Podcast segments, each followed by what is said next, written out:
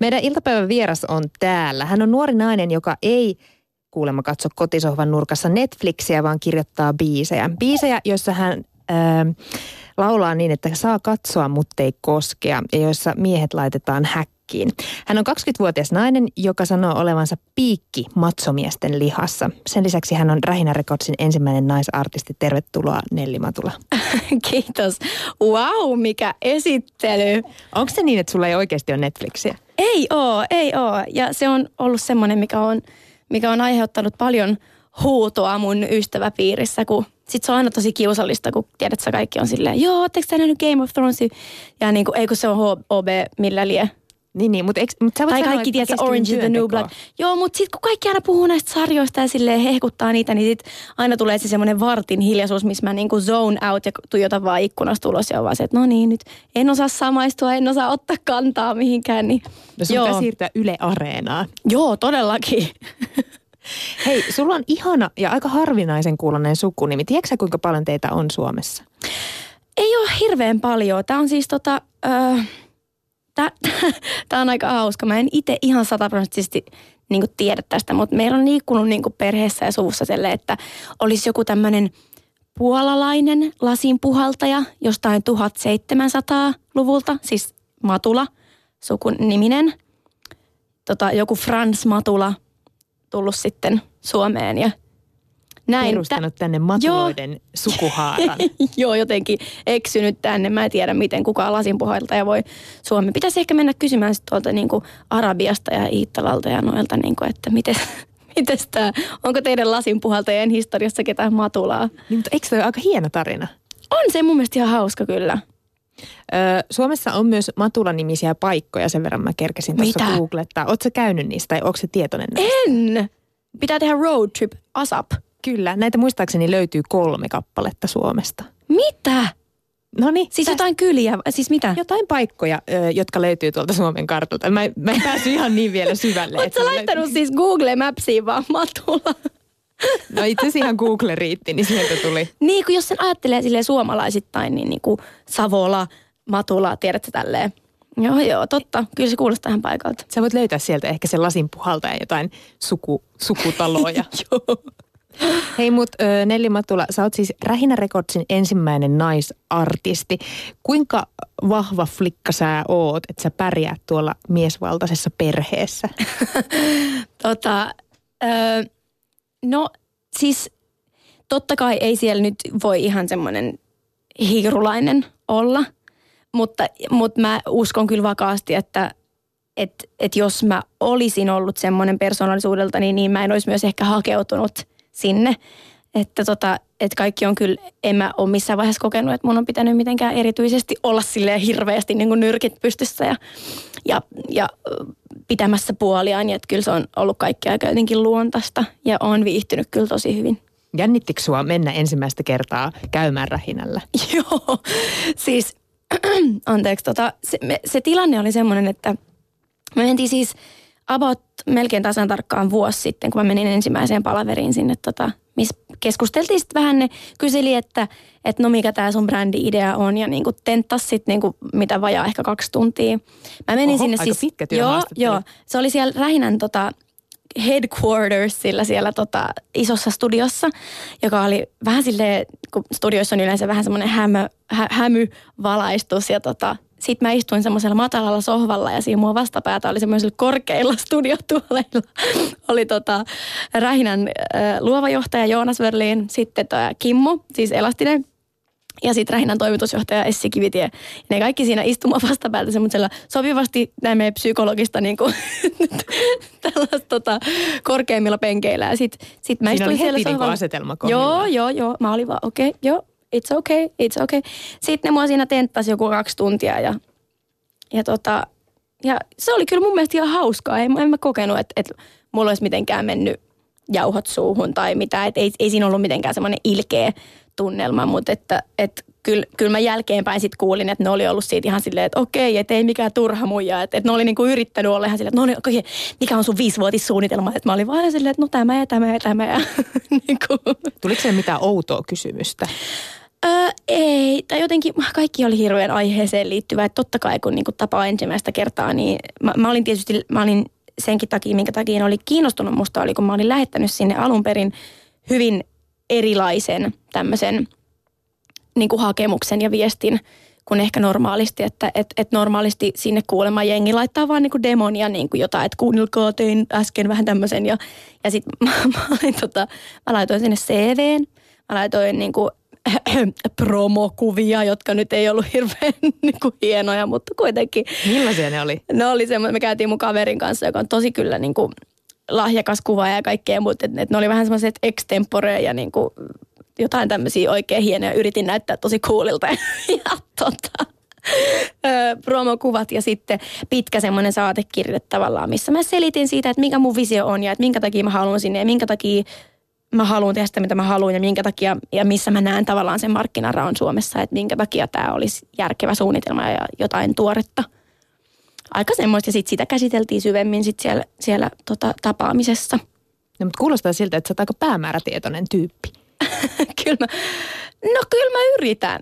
Kyllä mä jotenkin, mä, mä oon ehkä vähän semmoinen, niin kuin, mulla on varmaan joku, ihan varmasti joku, tiedät sä, lievä ADHD tai joku, että pitää koko ajan olla väsäämässä jotain. Ja, ja kyllä ihan selkeästi luonteessa luonnevirheenä tämmöinen niin kuin lievä perfektionismi myös, että et, et kyllä se on aika tavallaan just luonteenomasta mulle, että sit jos mä oon tehnyt jotain, niin kyllä mä oon yrittänyt aina tehdä sen aika silleen, aika viimeisen päälle. No nyt sä oot ollut vuoden noin talossa. Miten noin miehet, onko niillä ollut vaikeuksia ottaa nyt nainen, nainen mukaan? tota, ei kyllä oo. Ja musta se on ollut hirveän hauskaa. Mä, ollut, mä nimittäin kans mietin sitä ja jännitin, kun Rähinähän on, niin kuin, Rähinä Records on tunnetusti oikein semmoinen niin kuin mafiajengi. Vähän äijä. Et, joo, todella. Siis ihan selkeästi. Ja sieltä näkee niin kuin joka vuosi, kun niillä on näitä jotain gaaloja, missä ne kaikki seisoo yrmeenä rivissä, kun frakit päälle. Ja niin kuin se, se saattaa näyttää aika sille intimidating. Niin tota, sen takia mun mielestä on hauskaa, että nyt meitä on kaksi muijaa siellä, että siellä on toi tota, toimitusjohtaja on nainen ja sit mä. Ja sit me ollaan siellä silleen kyljekkäin mennään. Ja, joo.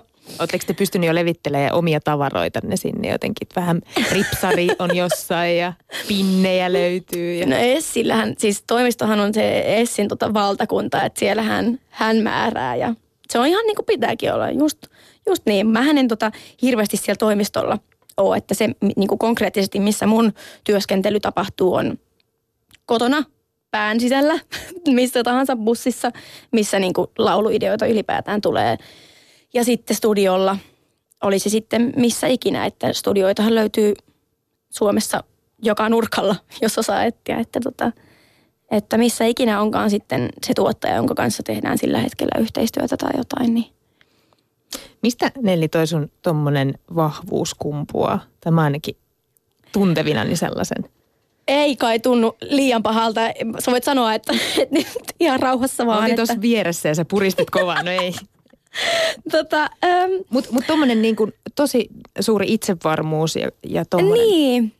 Mä kyllä sanoisin, että, että sillä on varmaan paljon tekemistä niin kuin kasvatuksen kanssa.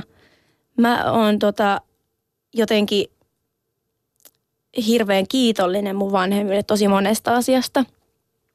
Mä koen, että mä oon saanut tosi paljon hyviä eväitä elämään just niin kuin semmoisessa niinku itse tutkiskelun merkeissä ja sun muussa semmoisessa, että et, et sellaista, mikä on mun mielestä kaikista parasta, mitä, mitä voi vanhemmilta ihmisiltä. Oli se sitten, ei sen tarvi olla geneettinen niinku, ö, vanhempi, vaan että et mun mielestä muutenkin se kallein, mitä voi ihmisiltä, toisilta ihmisiltä oppia, on se semmoinen just itse tutkiskelu ja semmoinen niin asenne elämään ja, ja miten voi asennoitua toisiin ihmisiin ja että olisi jotenkin auki elämälle ja, ja, ja sitä kautta saada positiivisia onnistumisen kokemuksia itsestään, jotka sitä kautta tietysti sit kasvattaa itseluottamusta ja itsetuntua, kun on semmoinen olo itsestään, että mä pystyn ja mä osaan ja kyllä mä, niin kuin, kyllä mä tämän handlaan. Voiko se kertoa jonkun konkreettisen kokemuksen vaikka lapsuudesta tai nuoruudesta? Mitäköhän mä keksisin?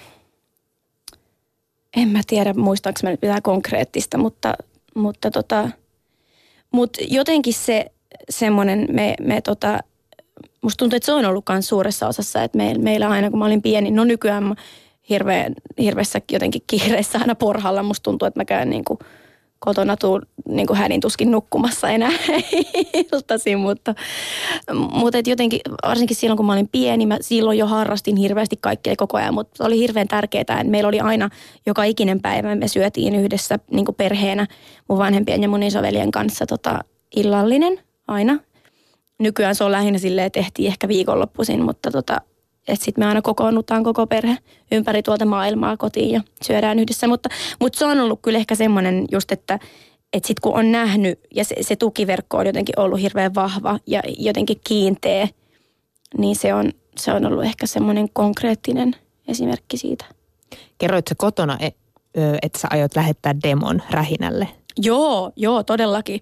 Mun siis tota, vanhemmat on ollut ihan melkein enemmän innoissaan tästä kuin minä. se, on niinku, se on ollut hirveän hauskaa. Mun, mun tota, vanhemmat kummatkin on niitä myöskin nuoruudessaan, lapsuudessaan harrastanut tosi paljon musiikkia. Ja mun isällä oli aikanaan tota, bändi siis myöskin.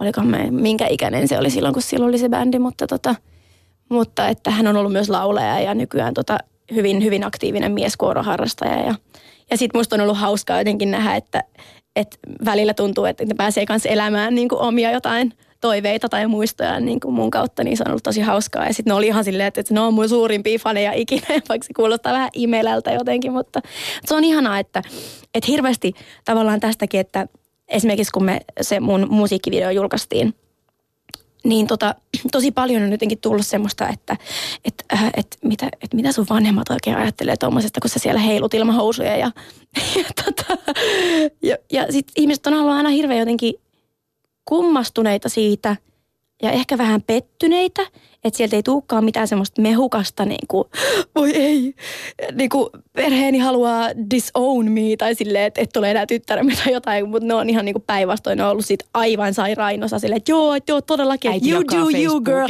joo, joo, tiedät, todellakin.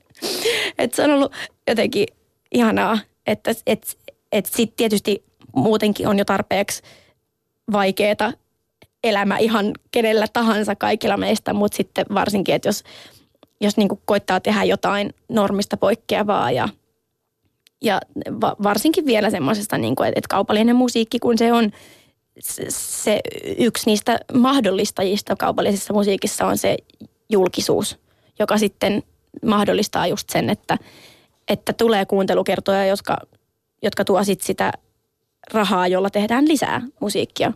Niin siinä tähän tavallaan niin kuin julkisuuteen liittyy sitten se kaikki omat stressinsä ja mä kuulostan tässä ihan niin kuin mä olisin oikeasti joku tyyppikin, mutta kaksi biisiä julkaisseena voin jo tällä valtavalla kokemuksen rintoäänellä sanoa, että on siinä ollut opettelemista, niin se on hauska, että ei siitä tarvi kaikkien näiden asioiden päälle vielä sit jännittää sitä, että mitä mun perhe tai suku ajattelee. Että se on ihana. Tukena. Niin, että tietää, että ne on, että ne tukee mua. No näiden kahden biisin nimet on Kato vaan ja Lemmikki ja yleensä hip-hop ja räppibiiseissä nainen on jotenkin se objekti, jonka, joka tanssii sitten sen miehen pillin mukaan, mutta näissä sun biiseissä miehellä ei ole lupa katsoa, mut, ei, on lupa katsoa, mutta ei koske niin päin. Kuinka tietoisesti sä heitit nämä jotenkin tämmöiset normit ylös alasin? Aika tietoisesti kyllä. Se oli, nämä mun kahden biisin tematiikkahan on aika jotenkin samaa maailmaa. Et nyt varmaan kolmanneksi biisiksi pitää sitten kirjoittaa joku vähän neutraalimpi, että mä en leimaannu jotenkin miesvihaajaksi tai jotain, mitä mä en siis todellakaan ole missään nimessä. Vaikka haluat heittää miehen häkkiä vai miten se meni sille Tämähän on leikkiä. Se on mun mielestä, se on niinku ollut ehkä ka, se kat, kantavin niin kuin juttu noissa kahdessa, että et mä, et mä, mä oon leikkisä tyyppi. Mä haluan ottaa itteeni liian vakavasti ja mä en ota kyllä muitakaan hirveän vakavasti myöskään.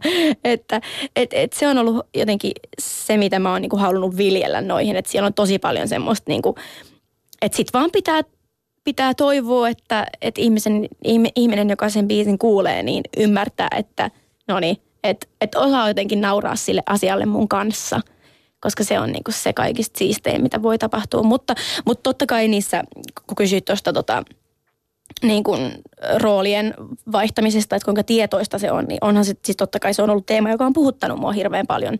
Mä just tämä niin mä oon siis kasvanut, mä oon harrastanut tosi paljon urbaania, niin kuin urbaaneja tanssilajeja ja sieltä ehkä tullut se, vaikka mulla on siis musiikissa klassinen koulutustausta, niin mä oon tota koko pienen ikäni tanssinut hip-hoppia ja muita streetlajeja, josta on sitten ehkä tullut se rakkaus siihen niin kuin rap-musiikkiin ja urbaaniin musiikkiin ja koko nuoruuden, kun on kuunnellut semmoista niin kuin oh these bitches and hoes and tätä. Vähän gangstaa. Niin, ja, ja sitten kuitenkin jotenkin, että et se, et se genre on mulle rakas mutta sitten mä just halusin tavallaan leikkiä sillä, että et katsotaan, että kun tökkää tähän hermoa, että kuinka kova ulvahdus sieltä niin tulee.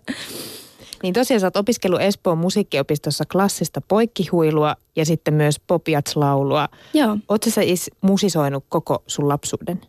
Oon kyllä, joo. Tota, mä muistan, mä kirjoitin mun ensimmäisen biisin tyyli ennen, ennen kuin mä menin edes ala-asteelle ja sen nimi oli Miksi.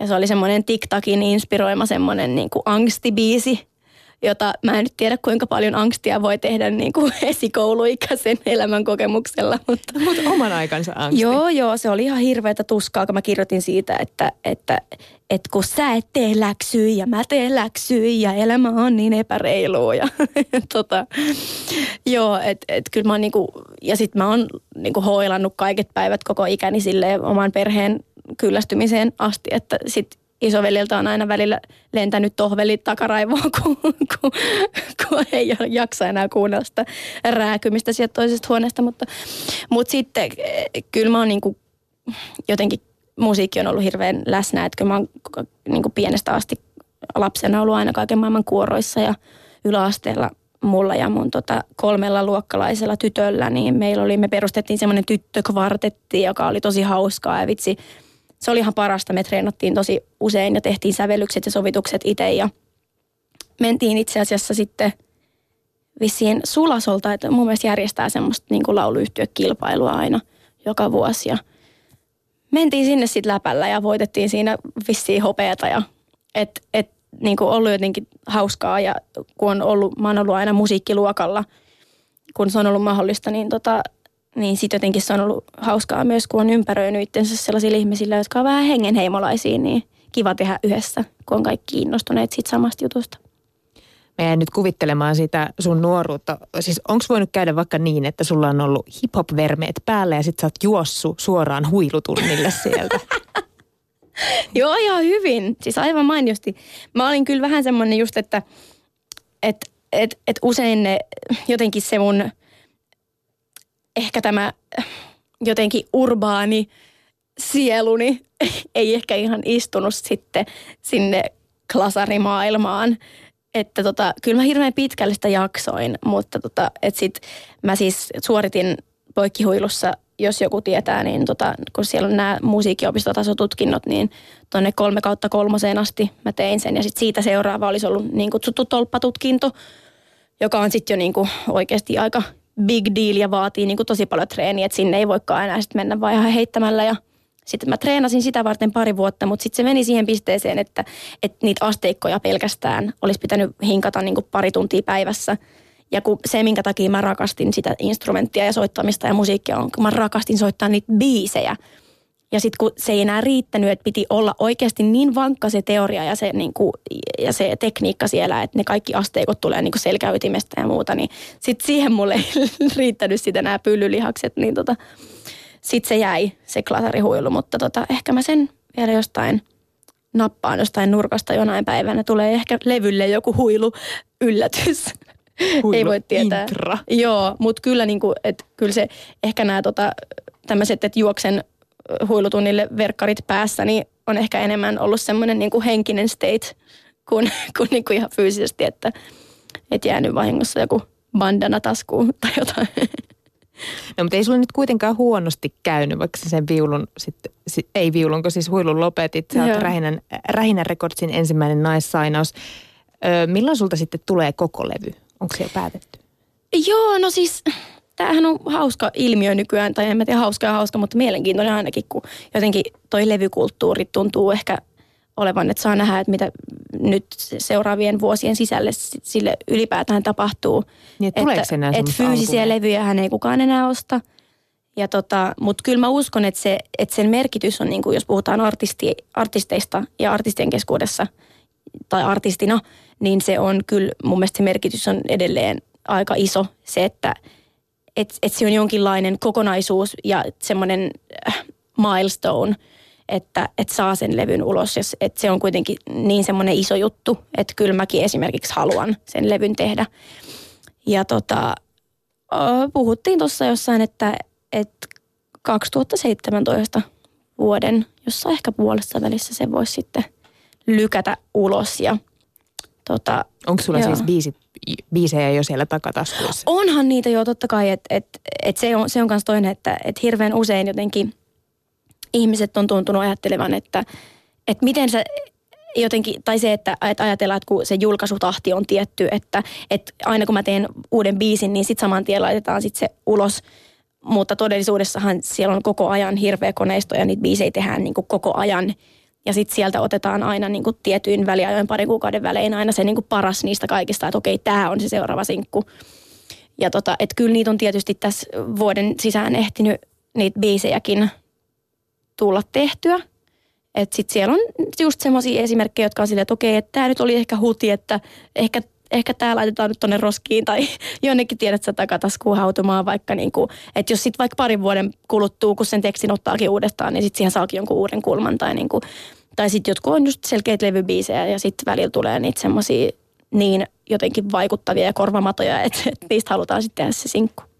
No sä sanoit tuossa jo aikaisemmin, että ö, pitää varmaan vähän vaihtaa tyyliä, ettei tule miesvihaajan mainetta. Mutta niin. mut aiotko sä jatkaa kuitenkin tämmöisellä niin kuin iloisella ja pilke silmäkulmassa asenteella? Ehdottomasti. Joo, ehdottomasti. Se on jotenkin, se on ehkä, mä en tiedä osaisinko mä tehdä mitään muutakaan, koska, koska mulla ei ole kuitenkaan mitään niin kuin alter ego meininkiä ollut tässä ainakaan tähän mennessä voi ihan olla, että mä semmoisen kehitän tästä joku female cheek tai joku, tiedät sä. ei sitä tiedä, ei tiedä. Mutta tota... Ja poikkihuili. Niin, ja poikkihuili, joo, todellakin. Hei, mä näen jo, mä näen jo miltä tämä näyttäisi, joo. Mutta että, että kun mä oon kuitenkin minä, ja, ja sitä korostaa vielä jotenkin se, että, että mun artistinimi on mun oikea koko nimi. Että et mä oon jotenkin niin silleen mennyt niin kuin avosylin tohon hommaan, että että niin kuin joku urheilija voisi sanoa, että teen parhaan ja katsotaan mihin se riittää. Ja kyllä mä niin kuin, tämä on minä. Niin mä haluan niin pysyä sille uskollisena. Ja totta kai ihmiset muuttuu koko ajan. Että sit, et sit kun mä kasvan ja muutun, niin totta kai se tuotantokin muuttuu. Mutta se on sitten sen ajan murhe tai ilo. Nelli Matula, sua seuraa Instagramissa yli 5000 ihmistä. Sun biisejä on kuunneltu Spotifyssa yli miljoona kertaa. Miltä se tuntuu, että sun elämää seuraa nyt niin moni ihminen? Öö, mä en jotenkin koe, että mun elämää seuraisi hirveän moni ihminen. Se,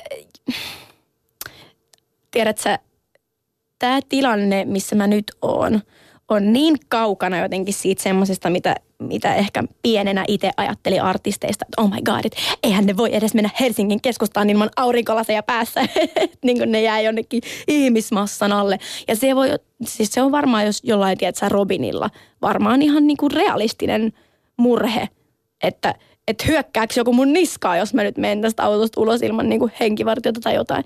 En tiedä. En osaa samaistua kyllä siihen, mutta, mutta mä en siis mä oon oikeasti ihan nobody vielä ja, ja tuun todennäköisesti olemaan vielä hyvin pitkän aikaa, jos mä saan mahdollisuuden jatkaa tätä musiikkiuraa. Että tota, et, et tietysti se on ihan hyvä tiedostaa, että et on koko ajan enenevässä määrin niin kuin ihmisiä, jotka tarkkailee, ettei sitten rupea, tiedätkö, vetää jotain Britney Spears cirka 2007, että niin kuin vedän itteni kaljuksia, rupeaa juoksemaan ilmahousuja jossain Mannerheimin tiellä, niin sitten tietysti voi niin pitää mielessä. Pysäyttää. Niin joo, sit saa tulla. voi pitää mielessä, että, että joku voi niin kuin, ehkä jossain vaiheessa pari vuoden kuluttua tietää silleen ihan oikeastikin, että ah, hei toi on toi ja mutta en mä niin kuin jotenkin, kyllä mä vielä hy- hyvin kaukaisena pidän sitä semmoista ajatusta, että jos mä menen jonnekin jouluostoksille, niin joku lähettää seiskaan kuvan, että Nelli Matula hipelöimässä alusvaatteita naisten alusvaateosastolla. Hirveä kohu, katso kuvat. Tiedätkö? Niin siis kun naist, varsinkin nuorten naisartistien kohdalla ulkonäköpuheista, niistä on puhuttu paljon, että saako niitä olla, saako ulkonäöstä puhua, niin mitä mieltä sä oot? Hyvä kysymys.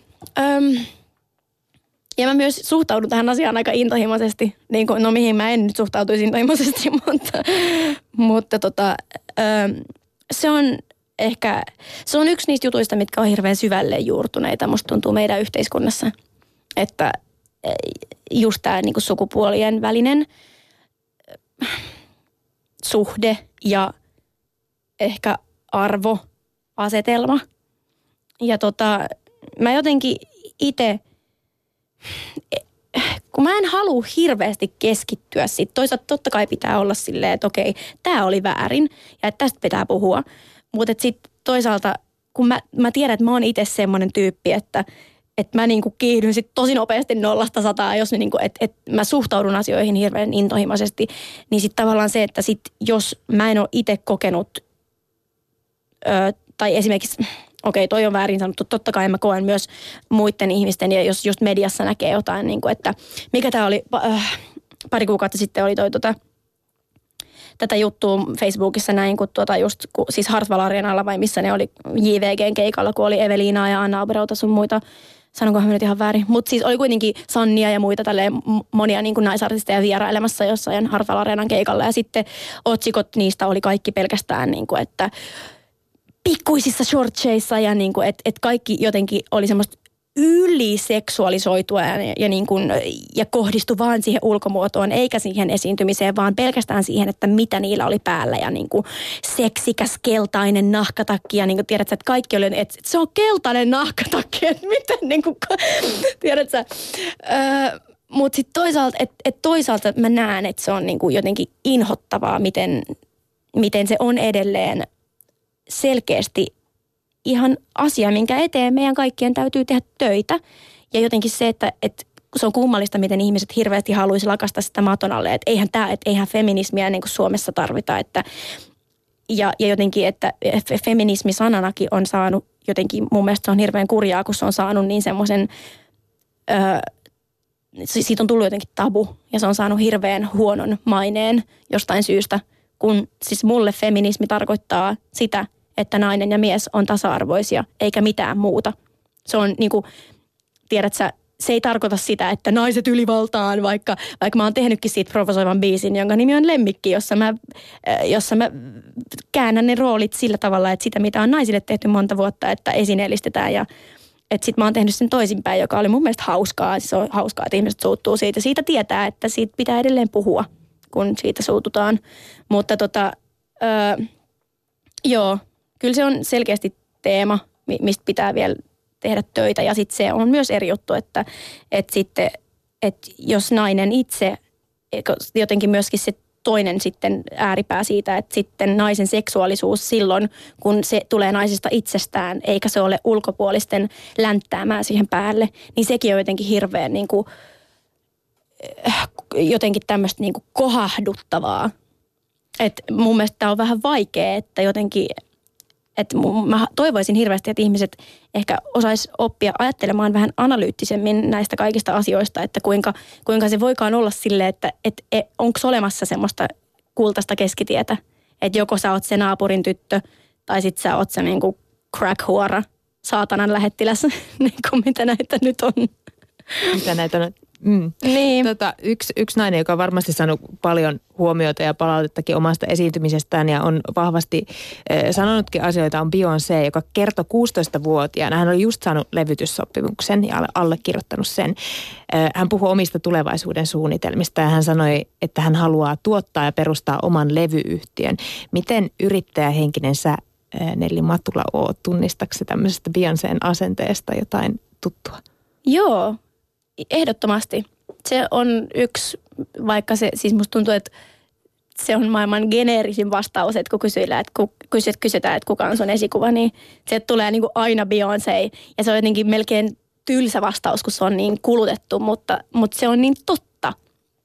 Mä ihailen siinä ihmisessä vah, niin kuin sit, sitä vahvuutta, mikä siitä niin kuin uhkuu ja sitä jotenkin periksantamattomuutta. Ja sitten myös muusikkona ihan vaan sitä, että, että ne keikat on niin kuin lähestulkoon uskonnollisia kokemuksia, että se ei ole pelkästään artisti, vaan se on ihmisille mentori ja se on ihmisille, se on niin paljon muuta kuin vaan pelkkä sille, että no mä nyt kuuntelen näitä biisiä. Tai se voi olla, ei sen täydy olla, mutta, mutta mulle se on ollut kyllä suuri, suuri esikuva ja upea muija. Ja just se, että, että kun se on ollut niin kuin pomo ja assertiivinen ja ollut niin kuin oman elämänsä herra ja tehnyt mitä se haluaa eikä sitä mitä sille sanotaan, niin – sitten se on ollut aina säännöllisin väliä hirveä shokki ihmisille, että miten sä kehtaat. Musta se on hauskaa. Mitkä on sun haaveet tulevalle vuodelle? Kohta käännetään taas uusi vuosi. Joo, vitsi. Tämäkin vuosi on mennyt niin nopeasti jotenkin. Öö, mä haluaisin... Mä, no mä oon tällä hetkellä opiskelen Helsingin Popjats-konservatoriolla muusikoksi.